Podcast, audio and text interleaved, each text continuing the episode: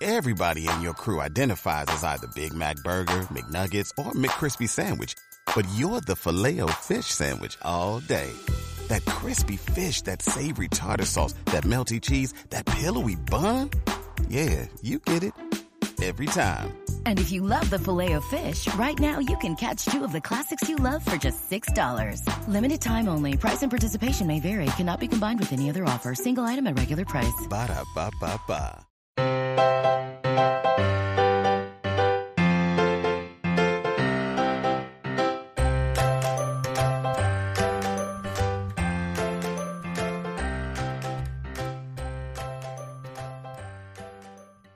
Hello and welcome to the Professional Book Nerds podcast presented by Overdrive. This is Joe. Hi, hello. We are at that magical time where we get to share with you the books we are excited for that are coming up next month. So, this is our October book picks. You know, that means Emma and Jill are here with me today. Hello. Hi. Hello. Before I forget, uh, I guess I have to remind everyone to rate, review, and subscribe wherever you get your podcasts. Uh, we'd love to hear from you. You can send us an email, professionalbooknerds at overdrive.com. And of course, follow us on social media. We're on Instagram, Twitter, and TikTok at ProBookNerds. Um, and we're preparing for our 700th episode. So be sure you're following us on social so that way you can you know answer some of the prompts or ask us some questions so we'll start asking now if you have a, a, burning question about one of the three of us or about all of us or about the podcast, we want to hear it. Send it through professionalbooknerds at overdrive.com or tag us on social. With that, who wants to kick us off with their first book for October? Me. I am extremely excited for this book. This is one of the most, I'm just going to make a bold claim, anticipated books, I think, of 2022 for a lot of readers. And it's it starts with us by Colleen Hoover. This book is out October 18th. Fan favorites Atlas and Lily are back. That's it. That's the summary. No, I'm kidding. So TikTok sensation Colleen Hoover, love her, hate her, you know, I know it's up to you, but she's back with a follow up to the 2016 book, It Ends With Us. So Lily and her ex husband, Ryle, have just settled into a civil co parenting arrangement uh, when suddenly Lily bumps into Atlas again. So after a lot of time has passed between her and Atlas, and time has passed between her and Ryle's separation.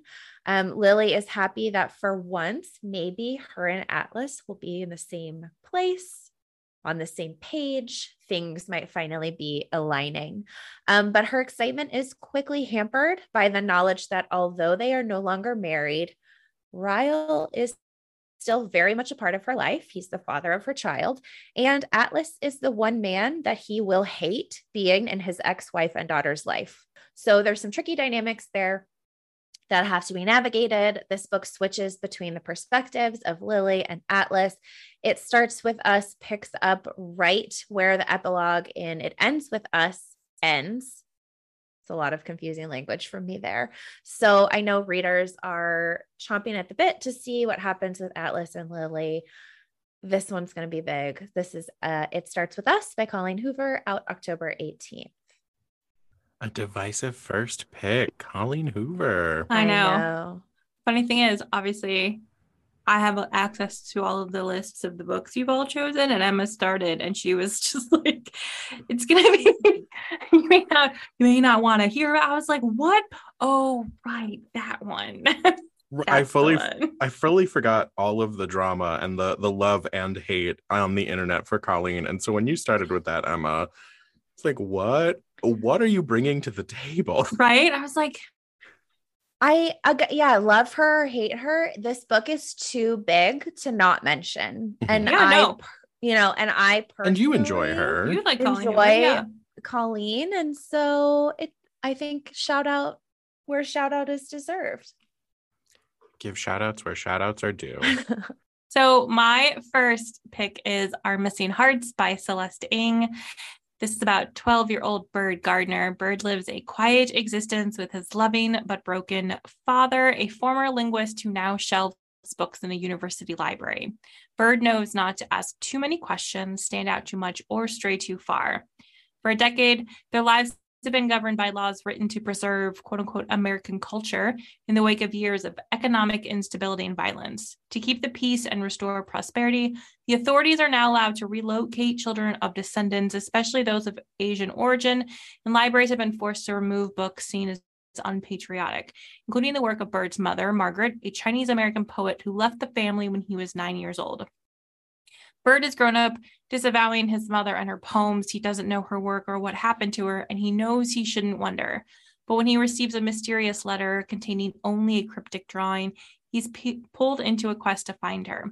His journeys will take him back to the many folklore she poured into his head, through the ranks of an underground network of librarians, yes, please, into the lives of children who've been taken and finally to New York City, where a new act of defiance may be the beginning of a much needed change um first love Celeste Ng, but this is fantasy, which is new for her. And I'm very excited. I I like like you can clearly tell this is from a lot of what is happening in the world right now.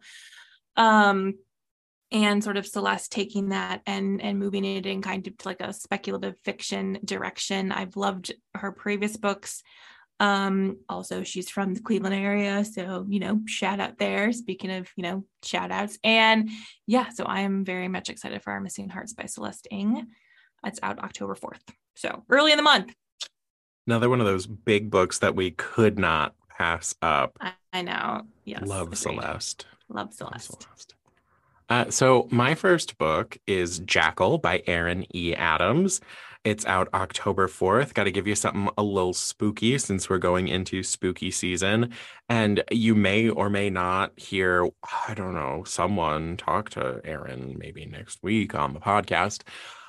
Uh, okay, I, am not even looking forward to this book. I read it and I'm looking forward to reading it again when the like final version is out. This is just straight up for me a fantastic book. Spooky, true crimey.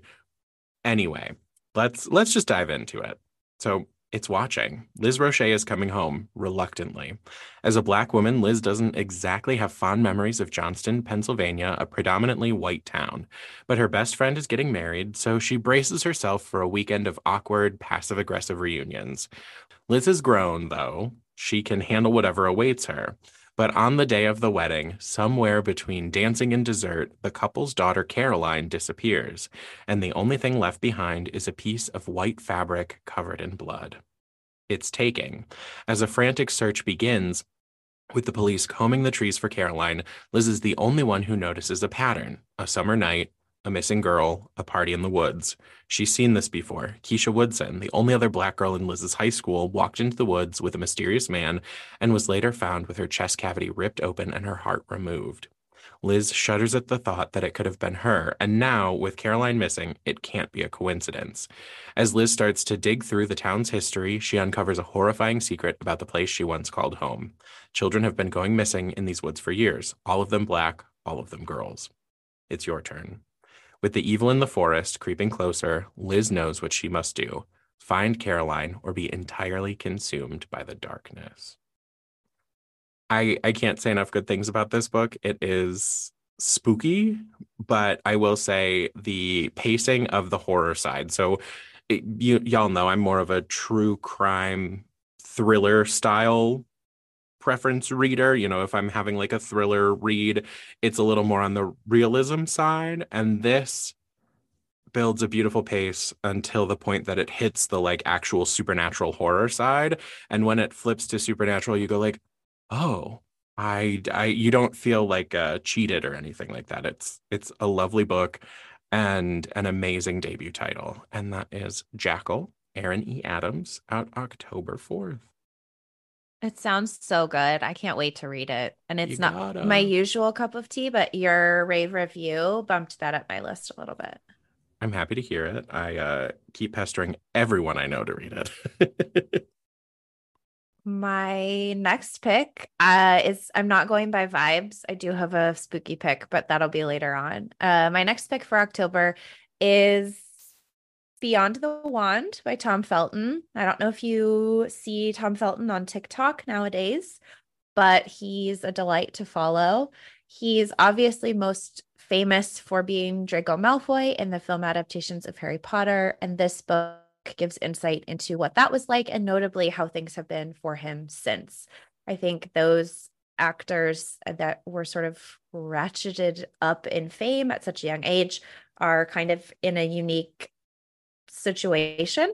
And someone that grew up with this series i'm obviously intrigued to know what it was like from his perspective and then also hear more about his life since all of that has ended. Um, he's obviously found success in other things since harry potter including like plays on the west end and other films and things like that. And so i am really excited to see you know a snippet into his life both back then and now um, and I follow him on TikTok and he's hilarious. So um, I think that this will be similar in that I'm sure there'll be, you know, introspective moments, deep moments, and then also a lot of just humor. He seems to do a lot of things with humor. So I'm looking forward to this book. This is again Beyond the Wand by Tom Felton out October 18th. Definitely enjoy his socials. I don't think I knew he was on TikTok. Um, so we're going to be fixing that immediately. He did a really good teenage dirtbag video. uh, you know what? I can see that. I of can course see that. he did. Of course. yeah. I hope he's hugging Voldemort in that dirt. Right? Video. I know. Uh, there are some scenes you may recognize. Okay, cool. Cool. I'm looking forward to that one. I'll be yes, changing that and following him immediately after this. Um, my next book is Station Eternity by Mur Lafferty. So, from idyllic small towns to claustrophobic urban landscapes, Mallory is constantly embroiled in murder cases that only she has the insight to solve. But outside of a classic mystery novel, being surrounded by death doesn't make you a charming amateur detective, it makes you a suspect and a social pariah. So, when Mallory gets the opportunity to take refuge on a sentient space station, she thinks she has the solution. Surely the Myrtles will stop if her only company is alien beings. At first, her new existence is peacefully quiet and markedly devoid of homicide. But when the station agrees to allow additional human guests, Mallory knows the break from her peculiar reality is over. Wow, I had trouble with that sentence for no good reason. After the first Earth shuttle arrives and aliens and humans alike begin to die, the station is thrown into peril, stuck smack dab in the middle of an extra, extraterrestrial whodunit and wondering how in the world this keeps happening to her anyway. Mallory has to solve the crime and fast, or the list of victims could grow to include everyone on board. Okay, there is so much here. Okay, we have like cozy mystery, locked room cozy mystery on a space station of like in space with aliens. I love that.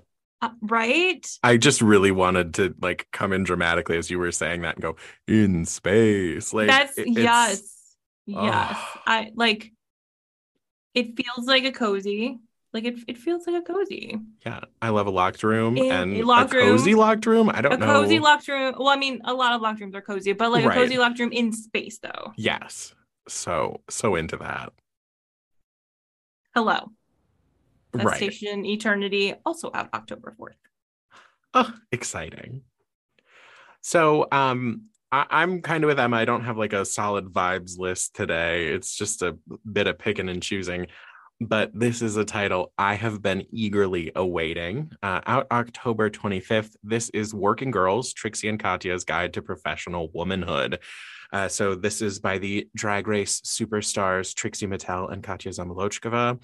Uh, and they took the world by storm with their first book, The Guide to Modern Womanhood, a book of expert advice on beauty, homemaking, and relationships. They're now tackling an even bigger challenge finding success in the modern workplace.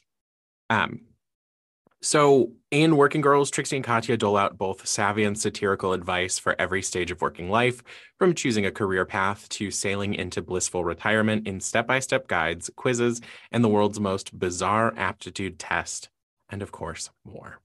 Uh, stunning photos, all sorts of wonderful things. Searching for the perfect interview outfit, agonizing over how to get that raise, suspicious that your colleague doesn't really hope their email finds you well, Trixie and Katya have you covered. They also share personal stories from their own remarkable careers and their philosophies on everything from mastering office lingo to getting fired with dignity, all alongside hilarious, gorgeous photos. Witty, beautiful, and packed with wisdom.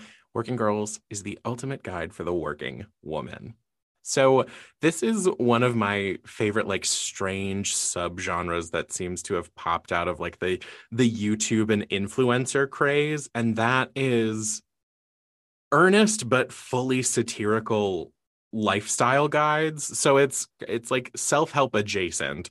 It's like a way to appreciate what's going on in your life but also kind of take the seriousness out of it, just kind of sidestep and and enjoy life. So I am looking forward to this. Um, they are they are just two of my favorite content creators. Uh, and if if you know me, if you've been in a Zoom meeting with me, you've seen them in several backgrounds. uh, but that was Working Girls uh, by Trixie and Katya out October 25th.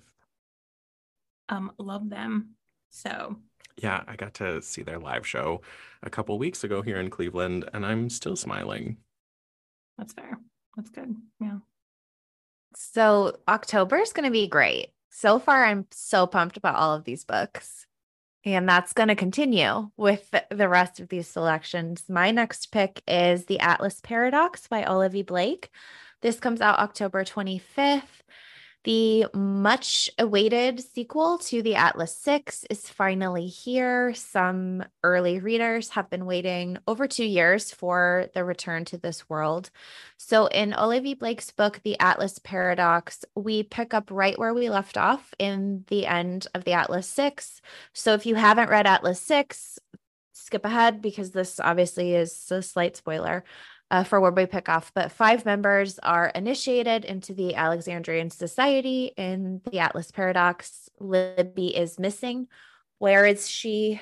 When is she? Question mark. Uh, enemies reveal themselves from all sides. The society is revealed for what it really is a society with world changing power headed by a man, Atlas, uh, who has specific plans for the world already in motion, and everyone must choose a side as stakes are raised.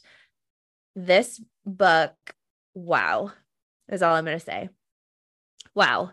So, to the people that have been waiting two years to read it, you're going to be so thrilled to finally have this book in your hands. That I say this as the highest compliment. I was able to read an advanced copy of this for reasons that you may or may not see later on in the month. But this book made me think so hard and I like in such a good way. I really had to use my brain for this book. And I think I'll be thinking about it for a long time now that it's done. So, uh, yeah, The Atlas Paradox by Olivie Blake. This is out October 25th. Now, you mentioned um, two, people had to wait two years for this book. That feels like a long time now, uh, just compared to how uh, you like most duologies when we see them come out you see the the pub date for book two like eight maybe 18 months at most later but you already know when it's coming where this is like i don't know do you sense a trend shift are we going back to longer waits or I think it depends on how much the authors have going on. And so, like, Olivie Blake is so impressive to me in that she's writing like five books right now. So, I okay. think it depends on the on the author, but a little backstory on the Atlas Paradox and the Atlas 6. She self-published the Atlas 6 in I think it was January of 2020 and then obviously all chaos ensued um, with the pandemic. And then the book actually went viral on TikTok. It was then picked up by a traditional publisher. And so there was a little bit of transition time between getting all of the self published copies kind of off shelves. Getting the new um, traditionally published copies from Macmillan onto shelves. So the Macmillan version was published in March of this year uh, I believe, and it just came out on paperback, like I want to say in the last couple of weeks. Oh, so wow. this is a really interesting publishing journey where the book has been out for two plus years. And so early readers have been waiting a long time for the sequel. But for all of the people that sort of discovered it from this next wave of publication from Macmillan, uh, they've fortunately only had to wait, you know, since March. Yeah.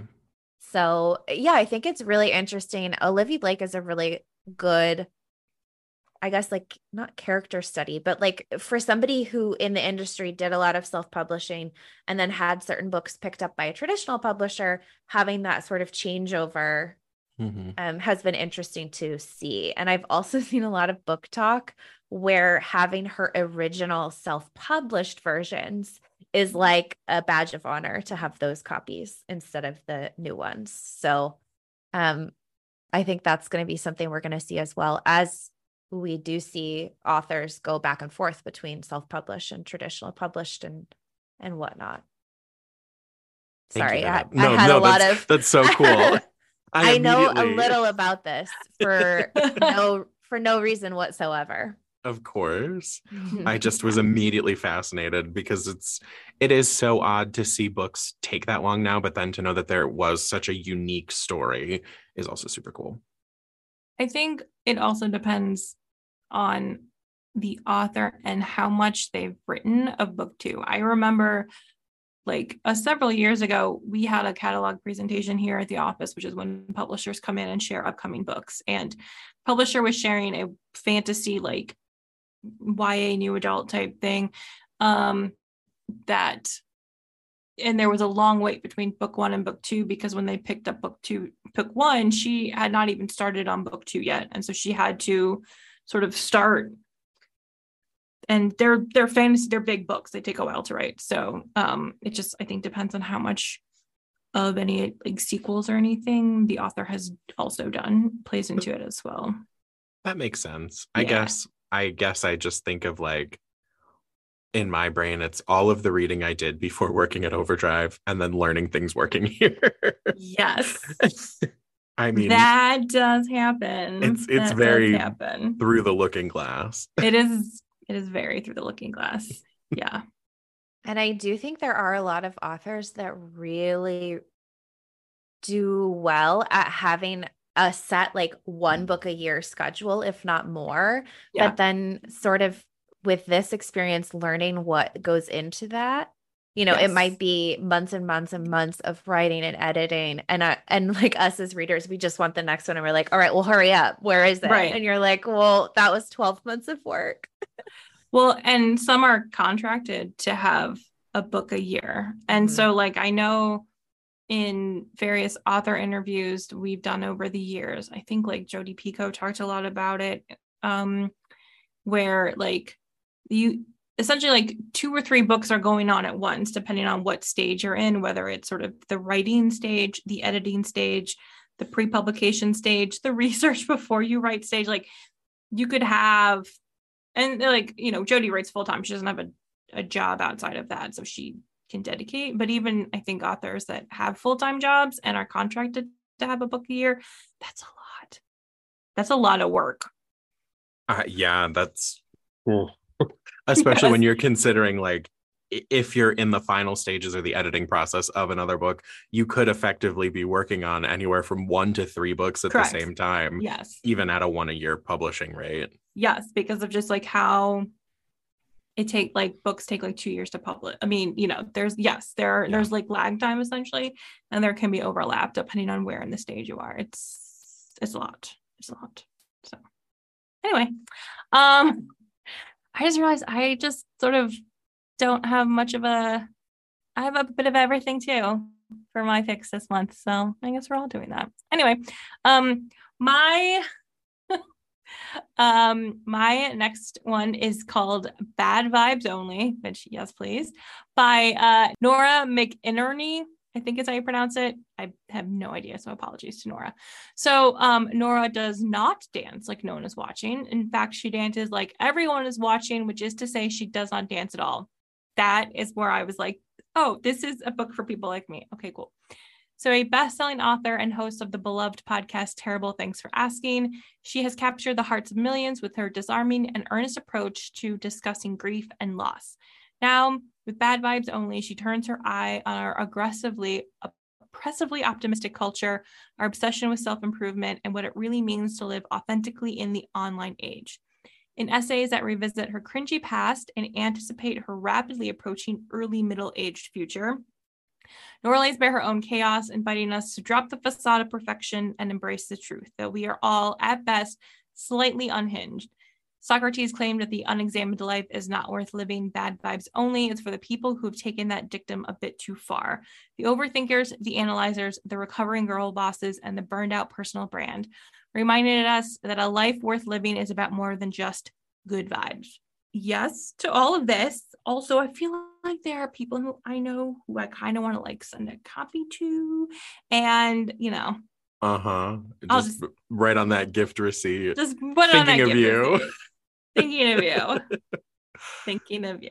Yeah, I feel like I just need to order a box and start handing these to Hand people in my Mhm. life. But I Yes. love love that title. And by the end, I was cracking up of that description. Yeah. The, t- well, the full title is Bad Vibes Only and Other Things I Bring to the Table, which is, yes. Chef's so good. kiss. Even yes. better. So that's at, at October 11th. Awesome. Uh, I my next title is also out October 11th, and I guess yeah, all my spooky picks seem to have been in September. I have a couple spooky ones in here, but sorry, y'all. You get what you get. This is what I was vibing with today. So my next title out October 11th is "If You Could See the Sun" by Ann Liang.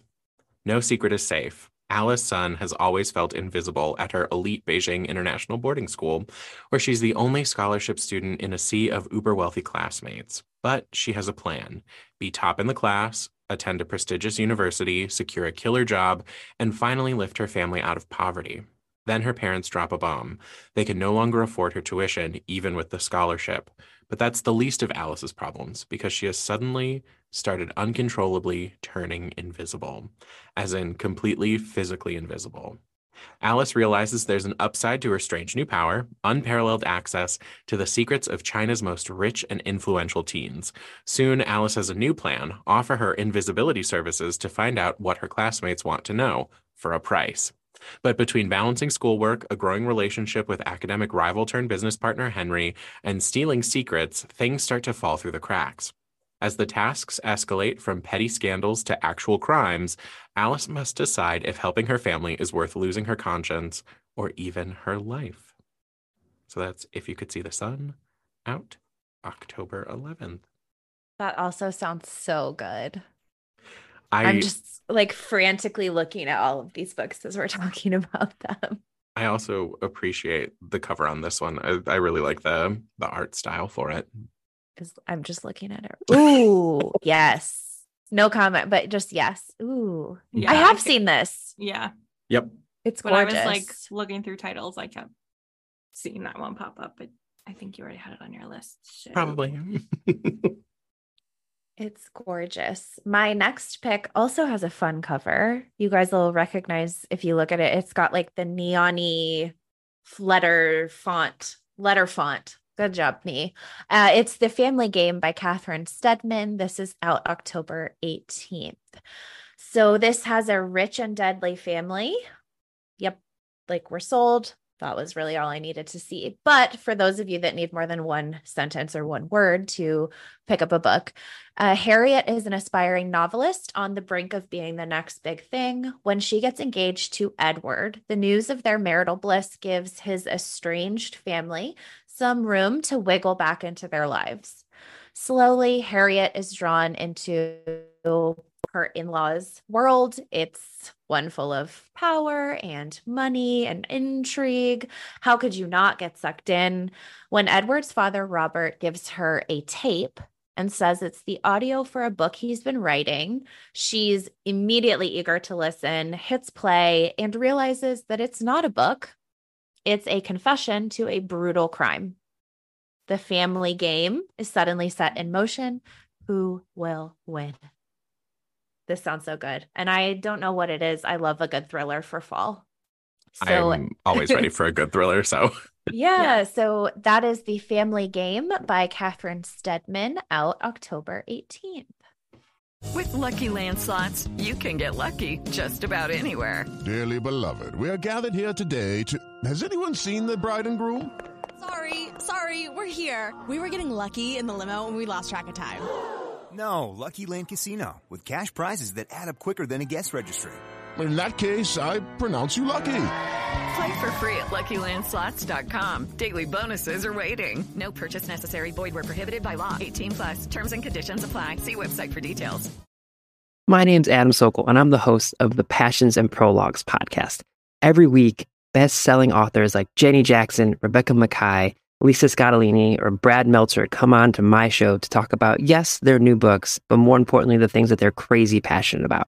We've talked about the Muppets, powerlifting, traveling, gardening, home improvement, and so much more. We dig into why these things are their passions, how they inspire their writing, and where they came to fall in love with these random assorted things. Be sure to subscribe to the Passions and Prologues podcast wherever you get your podcasts and check out evergreenpodcast.com to learn more. Um, I also almost put this on my list until I saw you had it first. I yes, yes, and the fact that it has B.A. Paris giving it a blurb, um, be prepared for a nail biting roller coaster of a ride. Okay, B.A. Paris is saying that, which you know, that says a lot. That says a lot. My next book is Signal Fires by Dani Shapiro. This is one of the most in, eagerly anticipated books of the year from LitHub, Book Page, Library Journal, The Millions, all the things. Signal Fires opens on a summer night in 1985. Three teenagers have been drinking. One of them gets behind the wheel of a car, and in an instant, everything on Division Street changes. Each of their lives and that of Ben Wilf, a young doctor who arrives on the scene, is shattered. For the Wilf family, the circumstances of that fatal accident will become the deepest kind of secret, one so dangerous it can never be spoken. On Division Street, time has moved on. When the Schenkmans arrive, a young couple expecting a baby boy, it's as if the accident never happened. But when Waldo, the Schenkman's brilliant, lonely son who marvels at the beauty of the world and has a native ability to find connections in everything, befriends Dr. Wilf, now retired and struggling with his wife's decline, past events come hurtling back in ways no one could have ever foreseen. That was a really long sentence, just as an aside. In Dani Shapiro's first work of fiction in 15 years, she returned to the form that launched her career with a riveting, deeply felt novel that examines the ties, bind families together, and the secrets that can break them apart. Um, I'm all for any like small town secret generations gone by kind of thing. So I'm here for Signal Fires. Uh, it's out October 18th. And I've got I know what you did last summer energy too. Yeah, I can't it's like it's it's listed as literature, um, which makes me interested to see sort of like how I don't think it's meant to be kind of a thriller, but more sort of from the description, it's got yeah. some some thrilling sounding moments, but yeah, it just sort of depends on how it's uh handled. How it how it yeah. plays out. Yeah, how it plays. Out. Definitely out. interested to see how that goes. Yes. My next title is out October 4th, and that is A Scatter of Light by Malinda Lo. Last night at the Telegraph Club, author Malinda Lo returns to the Bay Area with another masterful queer coming of age story, this time set against the backdrop of the first major Supreme Court decisions legalizing gay marriage. Aria Tang West was looking forward to a summer on Martha's Vineyard with her best friends, one last round of sand and sun before college. But after a graduation party goes wrong, Aria's parents exile her to California to stay with her grandmother, artist Joan West. Aria expects boredom, but what she finds is Steph Nichols, her grandmother's gardener. Soon, Aria is second guessing who she is and what she wants to be, and a summer that once seemed lost becomes unforgettable for Aria, her family, and the working class queer community Steph introduces her to. It's the kind of summer that changes a life forever. And almost 60 years after the end of Last Night at the Telegraph Club, A Scatter of Light also offers a glimpse into Lily and Kath's lives since 1955. So, A Scatter of Light out October 4th from Malinda Lo. If you, like me, loved Last Night at the Telegraph Club, be ready. Super excited for this one. This looks great. And again, the cover is lovely. Mm-hmm. I love Vibrant. the art style. Yes. Mhm. It's that like kind of new agey comic y style. I love it. The colors are really popping. Yeah. Yeah. Vibrant is the word. Poppin' works. Oh goodness. Uh yeah, my picks, I realize my picks for this month are completely random and they don't have like a, a vibe, but maybe random is the vibe. My next pick is The Extraordinary Life of an Ordinary Man by Paul Newman. This is also out on October 18th. In 1986, Paul Newman and his closest friend, screenwriter Stewart Stern, that's a tongue twister, began an extraordinary project. Stewart was to compile an oral history to have Newman's family and friends and those who worked closely with him talk about the actor's life. And Newman would work with Stewart and give his side of the story. The only stipulation was that anyone who spoke on the record had to be completely honest, and that same stipulation applied to Newman himself. And this project lasted five years. Um, so, what began in 1986 uh, is now finally coming to publish. The result is a really extraordinary memoir from pages and pages of transcripts from Newman, from those conversations. The voice from Newman is described as being powerful, funny, painful, uh, and always meeting that high standard of searing honesty. There are a lot of additional voices in this, um, including his childhood friends, members of the Navy that he was uh, friends with, family members, and then people in the film and theater industry. So you'll recognize names like Tom Cruise and George Roy Hill um, that sort of add richness and color and context to the story that Paul Newman is telling about his own life. So, this is The Extraordinary Life of an Ordinary Man by Paul Newman and others out October 18th. Paul Newman was such a movie star. I'm I like can't wait to read this. That's all. He was like a movie star, movie star. Right. Yeah. Movie star. Like he's one of those names. Like, yes. Also salad dressing also and good salsa right. as well. Mm-hmm. He just I don't know how to describe it. They're just like this era of actors of yeah. like men I mm-hmm. don't know, but he yeah. just is an icon. Yes. I was I, I was literally going to say not to sound too millennial or internet, but he was iconic. Yeah. Like he just gets that title. It's the like James Dean kind of name. It's all of those. Right. Where I don't know that there are movie stars of his caliber. Like he, he was just of that time, mm-hmm. you know, and that was such yeah. a big name. I, I, I don't know. It feels like it's a lost, you know, era, but he yeah. was just definitely one of those people that I think everybody would recognize his name, no matter your age or interests. You've seen something with Paul Newman or at least the salad dressing. Or, or you've at least purchased his salad dressing. Exactly. Also from Cleveland too. So really? Oh, I didn't. Oh yeah, he's from Shaker Heights. Yeah. Mm-hmm. Oh, uh, like Celeste. Yeah, like Celeste. Yeah. Yeah, he's from Shaker. Mm-hmm. I'm just making a shocked face because I did not know that at all. Yeah. Yeah. Emma, you found your connection. I like I'm Cleveland telling you, yeah, along. it was Cleveland all along. Yeah. No, he's just, from Shaker. Mm-hmm. That's cool. Love, love him. Yeah. Um, The Sting is one of my absolute favorite movies of all time. I grew up watching it because it's one of my dad's favorite. And mm. I'm gonna be very disappointed if there's no Robert Redford in this book. I'm just saying, like, how do you talk about yeah. Paul Newman without, without Robert Redford? Without Robert Redford. Mm-hmm. That's what I was gonna say because my dad's like favorite film is Butch Cassidy and the Sundance Kid. And Same so that's yeah, we grew up with that. And so yeah, mm-hmm. I would be mm-hmm. surprised if there wasn't some reference to that. Yeah. Like iconic film. Yeah. Yes. Yeah. Um, all right. So my next book is Partners in Crime by Alisha Rai. I love all of Alisha's romance books. They're so adorable and cute. So this is um, about Mira Patel. She's got a solid accounting career, good friends, and a whole lot of distance between her and her dysfunctional family. All that's missing is a stable romantic relationship. Armed with a spreadsheet and professional help, she sets out to find her partner in only legal activities, but much to her matchmaker's dismay, no one is quite right, including Naveen, the very first match she unceremoniously rejected. Lately, Naveen's been too focused on keeping his sick grandfather's law firm afloat to think about love, and he's stunned when Mira walks back into his life to settle her aunt's affairs. He's determined to keep things professional, though it's impossible not to be intrigued by all of the secrets piling up around Mira. Getting back together with an ex is a bad idea, Getting kidnapped with one is even worse. Suddenly, Naveen and Mira find themselves in a mad dash through Las Vegas to escape jewel thieves, evade crime bosses, and follow the clues to untangle the mess her family left behind. As her past comes back to haunt her, Mira despairs of ever finding someone who might understand her, but maybe over the course of one wild night, she'll find out that he's right by her side.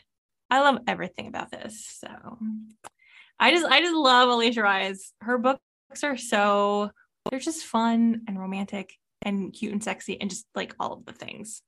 All of them. So, so we're all really appealing words in a description for a person, especially for a person who like doesn't read romance. Yeah. Yeah. Her stuff is it's just they're just fun. They're just fun books. Um, so that is Partners in Crime. It's out October 18th. All right. Well, my next book is not romantic and sexy as far as we know yet. Uh, it's out October 25th. This is The Sevenfold Hunters by Rose Egal. There's nothing hijabi alien hunter Abyan wants more than to graduate from Carlisle Academy and finally rid the Earth of aliens, the Nosaru. Everything is going to plan until the Nosaru kill one of Abyan's squad mates. To make matters worse, the school admins replace her elite squad member with a subpar new recruit, Artemis. Despite Artemis failing every test and bringing the team down with her, their cutthroat instructors refuse to kick her out. Together, Abyan, Artemis, and the rest of the team unravel the mystery of why Artemis is actually there, what the Nosaru really want, and what Carlisle Academy has been hiding from them all. And that is The Sevenfold Hunters by Rose Egal, out October 25th fun sci-fi kind of like um post-apocalyptic romp. So good. That sounds so good. My next pick is Hester by Laurie Lico Albanese. This is out October 4th. If you look this book up, the cover, we have to talk about it. And I haven't talked about most of the covers in this uh, episode yet, but the cover is stunning. It's like needlepoint florals, black background, really bold white text. Uh, so this caught my eye immediately when we were presented this title of several months ago from the publisher. And so this has been on my list for a long time. I also love when classics are like slightly reimagined and get, I don't know, I'd hate to say it, but like new life, a little more interesting. So, this is a reimagining of the woman who inspired Hester Prynne from Nathaniel Hawthorne's book, The Scarlet Letter. I admittedly read like part of The Scarlet Letter in high school in AP English. We like did a chapter on it. I'm going to go ahead and put my teacher under the bus for that because we like were meant to do something and we didn't. And so we just like read a chapter and then we moved on. So my understanding of the Scarlet Letter uh, is brief and is honestly largely from that Emma Stone movie. But anyways, this is a really interesting reimagining of Hester Prynne, where in this book you have Isabel Gamble. She is a young Scottish seamstress who is forced to flee um, from Edinburgh when her husband's opium addiction and debts require them to start a new life. So they sail off to America in the early 1800s. And days after they arrive in Salem, her husband Edward abruptly joins a departing ship as a medic and leaves his wife chilling in a new country uh, all by herself, forced to just carry on alone. So when Isabel meets the handsome and aspiring young writer Nathaniel Hawthorne, the two are instantly drawn to one another. He is a man haunted by his ancestors' role in the Salem witch trials of 1692. And while Isabel is an unusually gifted needleworker, troubled by her own strange talents, so they have a lot in common. They're sort of both grappling with these larger issues and, and things from their past. And as the weeks go by, and it looks like Isabel's husband is just like not going to come back. Um, Nathan and Isabel grow closer. Together, they are a muse and a dark storyteller, the enchanter and the enchanted. But which is which and who holds the greater power? So, this sounds fantastic. This is Hester by Laurie Lico Albanese. I hope I said that right. This is out October 4th. This sounds amazing. I love the cover. It is very Yes. needle pointy. It's so cool. And I love that that ties in directly to her being a seamstress Mhm. and like the colors, the like the scarlet A. We've Yes. kind of got those bright red flowers. It's it's a mood. Also, if you watched Easy A, you got everything you needed out of. That's true. yeah. That's true. Yep. pretty- That's It's pretty accurate. thank you. I couldn't remember what the title was. Yes. Yeah. Yeah. Yeah. I did forget though that that was a retelling of the Scarlet Letter, but uh yeah. It's true. It was, a, So- it was that's a solid adaptation movie. Yeah. It is. I'll always be here to call out uh, an, an an adapted classic. Yeah. Especially from like the early mid Yeah. 2000s. Yes. Yep. It's true. That's true. My next pick is Dying of Politeness by Geena Davis. We got a lot of like Hollywood memoirs happening. Yeah. Yeah. Um, at three years old, Geena Davis announced she was going to be in movies. Now, with a slew of iconic roles and awards under her belt, she has su- surpassed her childhood dream, but the path to finding yourself never did run smoothly. In this simultaneous, hilarious, and candid memoir, Davis regales us with the tales of a career playing everything from an amnesic assassin to the parent of a rodent, her eccentric childhood, her relationships, and helping lead the way to gender priority or parity in Hollywood, all while learning to be a little more badass one role at a time. Dying of Politeness is a touching account of one woman's journey to fight for herself and ultimately fighting for women all around the globe. Um, love Geena Davis, right? I love her. I love her. League of Their Own. League of yeah. League. Of- What is the title? It's League of Their Own. Okay. Wow. It is a Monday. It's a Monday, y'all. It's hitting hard. Did you, did you know Geena Davis was in music videos? Really? Uh, Celine Dion, Trisha Yearwood, Semisonic, Carole King, Madonna, Glenn Frey. Uh, it looks like she has her own song, and then Bryan Ferry. I'm What? semi-sonic. Like Semisonic, yeah, she's an FNT. I also Oh, okay, but it does was- look like it's like sneaky because it's um clips from movies that are used. So just kidding. Oh, okay. Well, I because mean, yeah, The Fly, Earth Girls Are Easy, Thumb Oh, and Louise, okay, A League of Their yeah. Own, The Long Kiss Goodnight, and both Stuart Littles. So right. I forgot she was in Stuart Little. So when you said that she was the Parent of a parent of a rodent. rodent, I was like, oh yeah. She also was on Grey's Anatomy for a couple of seasons. Um, Yeah. And I Yeah. really liked her on Grey's Anatomy. Uh, my main point of reference for Geena Davis is an odd one. It's the 18 episode TV series Commander in Chief, where she is the Oh. president. right. That's oh my like- gosh. Yeah, I forgot about that. Yep. That's how I know Geena Davis, regardless of all of the other amazing movies she's in. I just, And she was in Glow. oh, Oh. If anyone gorgeous watched, ladies of wrestling. Hmm, yeah, okay. Which Okay. was Oh, cut wow. short This is the- time. This is the part of the episode where we just stare at Wikipedia for a minute. I mean, she was also married to Jeff Goldblum, so I'm very much looking forward to information of that. Also, like she, one of her earliest roles was in the very problematic Tootsie, but Mhm. um, yeah, so she's she's good in it, but that's that movie has rough movie. it's a rough movie. I didn't know Not she was aged married to. Well. I didn't know she was married Mhm. to Jeff Goldblum. Now I'm also very fascinated. Like in the 80s, I think. okay, like- Yeah, 87 to 91. yeah. dang. I have a lot of random facts in my head. Well, So- Geena Davis, can't wait. right. Yeah, that's Dying of Politeness. It's out October 11th. Very cool. My next book is out October 18th. This is from Alice Oseman. You know who she is, our author of Heartstopper and Loveless. This is I Was Born for This. Uh, okay. For Angel Rahimi, life is about one thing the Ark, a boy band that's taking the world by storm. Being part of the Ark's fandom has given her everything she loves her friend Juliet, her dreams, her place in the world. Her Muslim family doesn't understand the band's allure, but Angel feels there are things about her they'll never understand.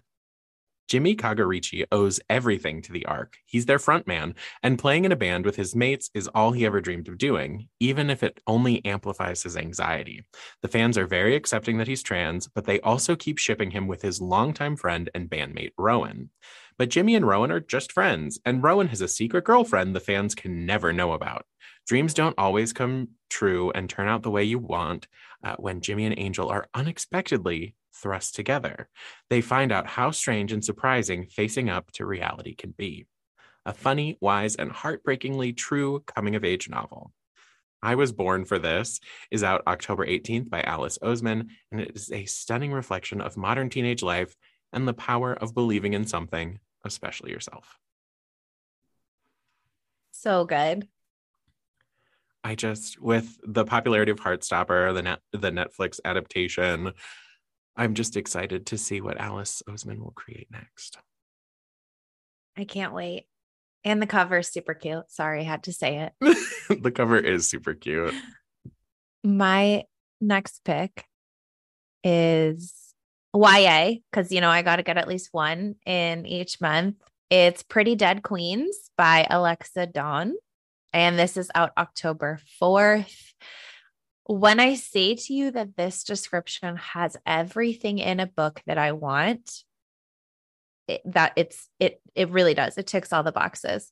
So after the death of her mom, 17-year-old Cecilia Ellis goes to live with her estranged grandmother, a celebrated author whose Victorian mansion is as creepy as the murder mysteries she writes. Uh, like immediately, yes. On the surface, life is utterly ordinary in the California coastal town. Again, yes, until the homecoming queen is murdered. I mean, that's not great, but for the purposes of the plot, I'm intrigued. And she's not Seaview's first pretty dead queen. So this has happened before in Seaview. So with a seemingly copycat killer on the loose, Cecilia decides to throw herself into the investigation. I love a teen investigating crime. And she's determined to crack the case like the heroines in her grandmother's books. But the more she digs into the town's secrets, the more she worries that her own mystery might not have a storybook ending. Yes, please. So come on, modern day Nancy Drew. Yeah, exactly. We've got a creepy Victorian mansion, the grandmother that writes murder mysteries, homecoming queens, copycat killers, a coastal town in California. Yes. So this is Pretty Dead Queens by Alexa Donne. This is out October 4th. It also kind of gives me if they tried to reboot Murder She Wrote today, mm because it's got the form the formula of the way they reboot everything like take an original character put them in a role where they don't really do much. So jessica's just there still writing her novels but now her granddaughter's the one solving mysteries. I'm into it. Maybe yeah. i watched a lot of murder she wrote okay? Don't apologize for that. I won't but the listeners need to know my truth. No I, I i enjoy alexa's uh books. I read the ivies um, it came out last year, year before, highly mm-hmm. enjoyable. Um, and for any aspiring writers who are listening, Alexa runs a very popular YouTube channel um, where she really does deep dives into the process of writing and publishing um, with their their super engaging, highly entertaining videos, but also very informative about just how certain things work with tips for writers and if you're a publisher uh, if you're looking to get published traditionally and just all the things. So uh yeah alexa shout out to alexa. Um my next book is daughters of the new year by E.M. Tran. So in present day new orleans Xuan Trung, former beauty queen turned refugee after the fall of Saigon, is obsessed with divining her daughter's fate through their Vietnamese zodiac signs. But Trac and True diverge completely from their immigrant parent expectations. Successful lawyer Trac hides her sexuality from her family. Nhi competes as the only woman of color on a bacheloresque reality TV show. And True, a budding writer, is determined to learn more about her familial and cultural past. As the three sisters begin to encounter strange glimpses of long buried secrets from the ancestors they never knew, The story of the Trung woman unfurls to reveal the dramatic events that brought them to America. Moving backwards in time, E.M. Tran takes us into the high school classrooms of New Orleans, to Saigon beauty pageants, to 20th century rubber plantations, traversing a century as the Trungs are both estranged and united by the gods of their tumultuous history. Uh, again, love everything about this. That again, like fam, like I like families with, se- like secrets, not secrets feels very loaded, but just like things you maybe don't know about your family. And then just like over the course of generations and navigating all that and mother daughter relationships. Those are all sorts of things. Um, yeah, so that is Daughters of the New Year. It is out October 11th. Always really uh, compelling to have that kind of like generational trauma breakdown. Yeah. Yes, multi generational family sagas. Mm-hmm. I am here for it. So, okay, I did it. My last two books are spooky, or at least spooky adjacent. uh, the Witch in the Well is a dark Norwegian thriller from Camilla Bruce, and she is the one who wrote You Let Me In. That came out in 2020. But The Witch in the Well it follows two former friends when they reunite after decades apart. Their grudges, flawed ambitions, and shared obsessions swirl into an all too real echo of a terrible town legend. Centuries ago, beautiful young Elspeth Clark was accused of witchcraft after several children disappeared. Her acquittal did nothing to stop her fellow townsfolk from drowning her in the well where the missing children were last seen. When author and social media influencer Elena returns to the summer paradise of her youth to get her family's manor house ready to sell, the last thing she expected was connecting with and feeling inspired to write about Elspeth's infamous spirit. The very historical figure that her ex childhood friend Kathy has been diligently researching and writing about for years. What begins as a fiercely competitive sense of ownership over Elspeth and her story soon turns both women's worlds into something more haunted and dangerous than they could ever imagine. That is The Witch in the Well, out October 4th by Camilla Bruce. Little spooky, uh, mysterious return to where you came from, uh, competition with former friends. It ticks some boxes, and then a mysterious force doing who knows what. Now begins the spooky portion of our October book picks. We're finally arrived. it took a minute, but we got there yeah, I'm, all of our final picks are finally spooky vibes. I bookended. I started with spooky and then. My next pick is a spooky one. It is Such Sharp Teeth by Rachel Harrison. This is out October 4th, so you do not have very long to wait. So this follows Aurora, also known as Rory Morris, and she's on temporary leave of absence from work. She's returned to her hometown to be with her twin sister, Scarlett, who is pregnant. Her boyfriend has left her, and so she's asked Rory to come home and help. On a night out early into her arrival back in town, Rory runs into Ian Pedretti, a guy that she was friends with in high school and knew that he had a major crush on her. But Rory never pursued it wasn't interested at the time, but he's all grown up now.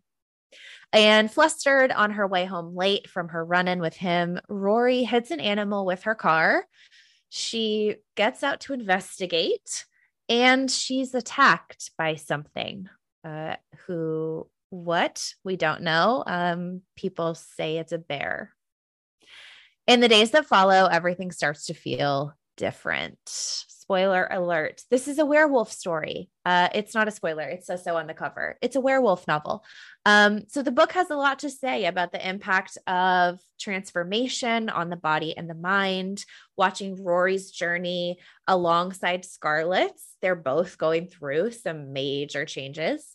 Um, grappling with the trauma from their past opening up to the possibility of hope and love and maybe imagining a future for yourself that's different than what you originally thought. This was a quick and compelling and spooky read. This is perfect for October. And I don't normally read gothic thriller horror books, but when I say that this was so enjoyable, uh, I really mean that. So this book is dark and twisty, but there's comedy, there's a little bit of romance. it's it's just a really lovely layered book that's perfect for October. So that is Such Sharp Teeth by Rachel Harrison out October 4th. That sounds so good. I'm I'm just like it's so good. I'm into it. We're going to talk about the cover. It's a black cover. The font is pink. There's a creepy like bloody moon uh with a werewolf on the cover. Um and yeah, it was just really good. There's obviously a lot in here um just in terms of you know dealing with sibling relationships dealing with your hometown obviously the interesting element of coping with your transition into a werewolf um but yeah this was just a perfect spooky creepy like at times very cozy and charming book for october so i definitely recommend this and i'm really intrigued to dive uh, back into some of Rachel's other books. For sure. My next one, uh, it's got the Halloween vibes. I would not call it creepy or spooky, but it's When Life Gives You Vampires by Gloria Duke. So this is about a plus size vampire. I mean, it's a romance with a plus size vampire. So 25 year old Lily Baines is used to waking up hungover, overweight, and underemployed. Waking up with fangs, not so much. But when a l- little light necking has more serious consequences than she ever imagined, Lily's determined to get to the bottom of it or die again trying. Tristan hadn't meant to turn Lily. It's against vampire law, but now that she's here, they need to team up to save both their hides. They strike an uneasy truce, fending off other vampires. Lily's work rival turned slayer, and her mother's tone deaf romance and fitness advice, all while Lily faces down her insecurities about the fact that she lives in a diet obsessed world with a body that will never age, never die, and never change. Falling for a maddeningly gorgeous sire, easy. Surviving an ancient vampire master determined to see her twice dead, piece of cake. But can Lily ever truly learn to love the woman she'll be forevermore? Uh, yes, please. Also, fantastic cover because it's basically like Lily, who is clearly plus size on the cover of the book. Uh, I will say I've not read this. I don't actually know what the representation of being fat and plus size is like. So I I don't know. Just have to put that disclaimer out there. Um, but I am interested in reading it and and probably will because it sounds delightful and perfect for Halloween spooky season. It sounds like a super fun way to like if you're not like us who are reading some sort of horror thriller spooky and you like more of a a silly a silly version of that. It sounds yes. like a great but man, your body's going to be the same forever. Uh, talk about definitely finally yeah. having to come to terms with looking in the mirror. Yep. Yeah. Yep. And For this real. this I feel like would be my normal this time of year mm-hmm. type of pick. So plus it has me at enemies to lover enemies to lovers vibes. It does. Yes I can't speak, which is super helpful for a podcast. It's yeah. Just, one of those days. There's a lot going on and there's a lot coming out in October. I feel like I can't, yes. we can't like get the words out fast enough because there's so many good books. Right. None of us brought up Alan Rickman's book. I know. I can't talk about it. I, I can't I, either. That's why I can't talk I know. I can't even read the description because I'm like, yeah, same, same. So, shout out to Alan Rickman's book. Uh, That's come check it out. I can't talk about it. I mean, they're like diary entries. Like how? I know. I can't do it. Oh, so personal. Yeah. Um, my last book is a little dark humor, little ooky spooky. You know, kind of get it all, get it all right at the end. Uh, out October 25th. Uh, this is a debut novel about a guy who works in hell and it is called Sign Here by Claudia Lux. Peyote Trip has a pretty good gig in the deals department on the fifth floor of hell. Sure, none of the pens work, the coffee machine has been out of order for a century, and the only drink on offer is Jägermeister, but Pay has a plan, and all he needs is one last member of the Harrison family to sell their soul. When the Harrisons retreat to the family lake house for the summer with their daughter Mickey's precocious new friend Ruth in tow, the opportunity Pay has waited a millennium for might finally be in his grasp. And with the help of his charismatic coworker Calamity, he sets a plan in motion. But things aren't always as they seem on Earth or in Hell, and as old secrets and new dangers scrape away at the Harrison's shiny surface, revealing the darkness beneath, everyone must face the consequences of their choices. And that's Sign Here by Claudia Lux, out October 25th. It's not, it's very far from any of my usual picks. It's actually, uh, you know, the kind of like deal with the devil. I usually stay away from that just in my own, but it, it just, it sounded so funny. The cover is a lot of fun. And I, I want to know, I want to know what his promotion is. I want to know what's going on. Yeah. And I love that his name is Peyote Trip. You said that, and I was like, wait, did I hear Uh-huh. that correctly? Yep. Peyote Okay. Trip. Peyote trip. Just just checking. Good to know. Okay. Did you hear it. correctly. You sure did.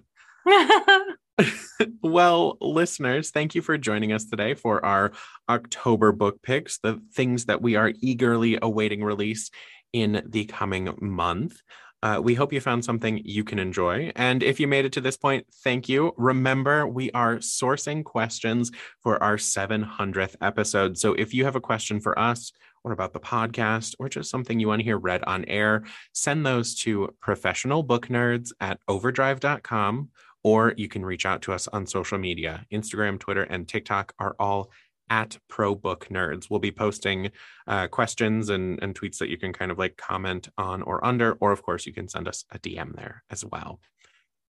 But with that, thank you all so much for listening today. And of course, happy reading.